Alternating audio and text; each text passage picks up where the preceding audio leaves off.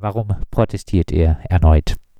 Die Demo vor dem Gemeinderat ähm, hat den Hintergrund der jetzt abgeschlossenen Evaluation. Wir versuchen jetzt ja eigentlich schon seit mehreren Jahren, diese Evaluation zu politisieren. Die Landeserstaufnahmeeinrichtung ist ja eine Landeseinrichtung und dort trotzdem gibt es einen Kooperationsvertrag zwischen der Stadt und dem Land.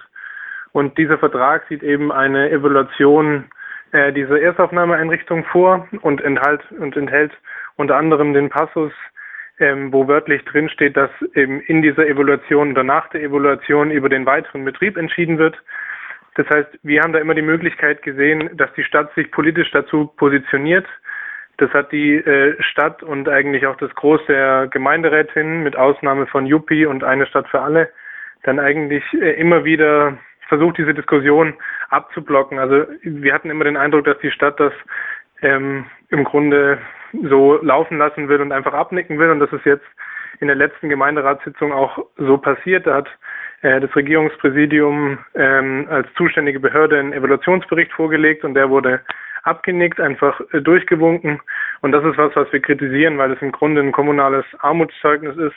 Die Bewohnerinnen in der Lea sind Einwohnerinnen der Stadt Freiburg. Das heißt, Freiburg hat eigentlich eine Fürsorgepflicht für diese Einwohner und die ähm, kommt sie in, in keinerlei Hinsicht eigentlich nach. Also was in der Landeserstaufnahmeeinrichtung passiert, und das ist auch Gegenstand ähm, des Verfahrens, was du ja auch angesprochen hast, ist total offen. Also die Zimmerkontrollen, die Taschenkontrollen, die Eingangskontrollen, das ist alles rechtlich total ungeklärt und da hätten wir uns von der Stadt einfach eine kritischere Position äh, äh, erwartet und stattdessen wurde das einfach durchgewunken und in der ganzen Evaluation wurden keine Bewohnerinnen gehört, keine NGOs ähm, und deswegen ist auch so ein bisschen das Motto, wenn ihr uns nicht hören wollt, dann kommen wir eben zu euch und deswegen demonstrieren wir auch vor der nächsten Gemeinderatssitzung.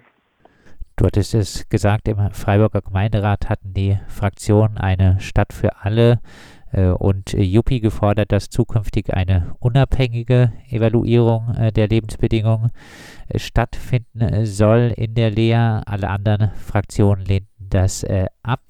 Ihr schreibt, Freiburg positioniert sich damit offiziell als Lager-City. Die Grünen erklären aber doch auch, dass sie für die zentrale Unterbringung seien. Ja, ich, ich meine, was uns einfach stört, ist, dass man auf dem Papier liest man über Freiburg, über das Image immer ganz viel, viele tolle Sachen. Da gibt es die Green City oder man hat sich auch als sicherer Hafen deklariert. Aber de facto positioniert man sich zu dieser Lagerunterbringung.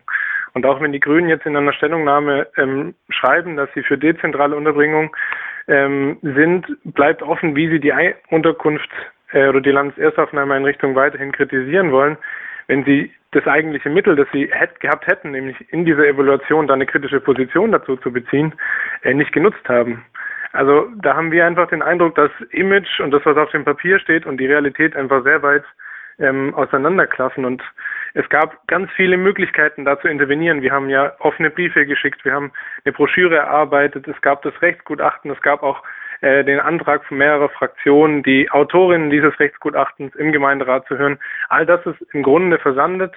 Ähm, und das wollen wir einfach nicht kritiklos stehen lassen, sondern einfach nochmal öffentlich machen, dass sich Freiburg noch ganz eindeutig einfach zu diesem Lager bekannt. Also es wird nicht nur geduldet, sondern auch die Stadtverwaltung schreibt in diesem Antrag ganz klar, dass sich die Lea hier bewährt hat, weil es hier angeblich so eine ähm, aufnahmebereite Bevölkerung gibt. Und das ist dann einfach sehr dreist, weil dann diese angebliche ähm, vorhandene oder die vorhandene tolerante Stadtkultur ähm, dieses Lager eben legitimiert und das darf eigentlich nicht sein. Zum juristischen Weg, was wird am 2. Februar nun äh, genau vor dem äh, VGH verhandelt? Im Grunde wird da die Rechtmäßigkeit der Hausordnung der Landeserstaufnahmeeinrichtung verhandelt. Das ist ja mittlerweile ein sehr kompliziertes Verfahren, aber ähm, Nachdem im letzten Jahr der Eilantrag der Kläger abgelehnt wurde, kommt jetzt quasi die, die Hauptverhandlung. Und es ist aber total offen, wie das Gericht entscheiden wird. Zunächst mal wird das Gericht darüber entscheiden, ob der Antrag oder die Klage überhaupt zulässig ist. Dadurch, dass von diesen sechs Bewohnern, die anfangs geklagt haben, keiner mehr im Lager wohnt, hat das Regierungspräsidium beantragt, die Klage einfach fallen zu lassen, weil sie dann nicht mehr klagebefugt sind. Wenn, dem, wenn das Gericht diesem, dieser Argumentation folgt, wäre das ein fatales Zeichen, weil das eigentlich bedeutet, dass die rechtsfreien Zustände, die in der Landeserstaufnahmeeinrichtung, dass die gibt, einfach nicht beklagt werden können. Und dann geht's, wenn, wenn das das Gericht dem nicht folgt und sagt, ja, die Klage ist zulässig, dann geht's ganz klar um die inhaltlichen Dinge. Also die Frage, inwiefern Securities oder Betreiber hoheitliche Befugnisse ausüben können, das heißt, die Zimmer betreten können, äh, Personenkontrollen durchführen können, Taschenkontrollen durchführen können. Äh, und ganz zentraler Punkt wird auch sein, wie das Gericht einschätzt, ob die Zimmer äh, in den Landeserstaufnahmeeinrichtungen rechtlich Wohnungen sind oder eben nicht. Das wird auch noch eine spannende Frage sein, wo wir hoffen, dass das Gericht dazu eine Aussage ähm, trifft. Und von dem her ist es auch ein, ein sehr politisches Verfahren, weil da eigentlich mit zum ersten Mal auch oder es gibt einfach noch nicht viel Rechtsprechung zu diesem Graubereich, ähm, was denn in der Erstaufnahmeeinrichtung eigentlich für Rechte gelten sollten. Also in Baden-Württemberg gibt es eigentlich nur ein Gesetz, das Flüchtlingsaufnahmegesetz, ähm, das aber einen sehr breiten Ermessensspielraum für das Regierungspräsidium lässt. Und bislang nutzt das Regierungspräsidium diesen Rahmen einfach sehr repressiv.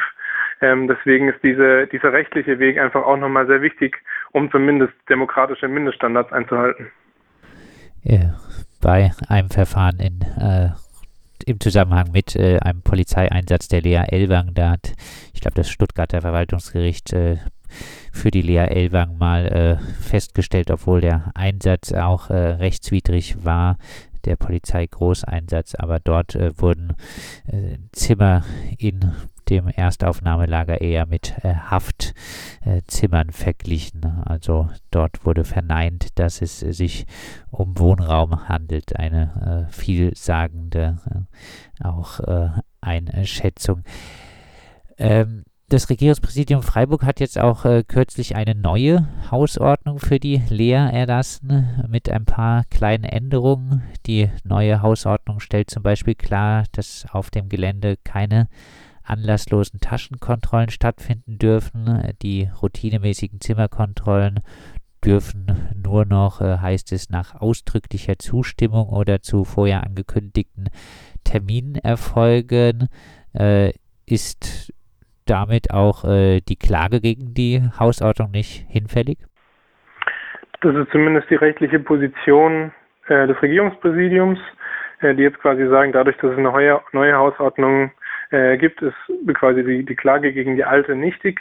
Ähm, aber man muss natürlich feststellen, dass in weiten Teilen die Grundrechtseinschränkungen bestehen bleiben. Also du hast es geschildert, es gibt natürlich minimale Verbesserungen, aber äh, zum Beispiel bleiben einfach sehr krude Konstruktionen. Also ähm, es soll zum Beispiel Personen nicht generell verboten sein, Taschen mitzuführen in die Einrichtung.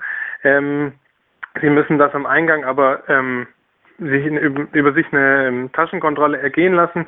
Wenn sie das nicht wollen, dann müssen sie die Tasche am Eingang liegen lassen. Das heißt, für mich ist es eigentlich ein, ein, eine Unmöglichkeit, quasi unkontrolliert mit einer Tasche reinzulaufen. Aber das äh, Regierungspräsidium wertet das quasi als äh, Grundrechtskonform oder als Schritt in die richtige Richtung.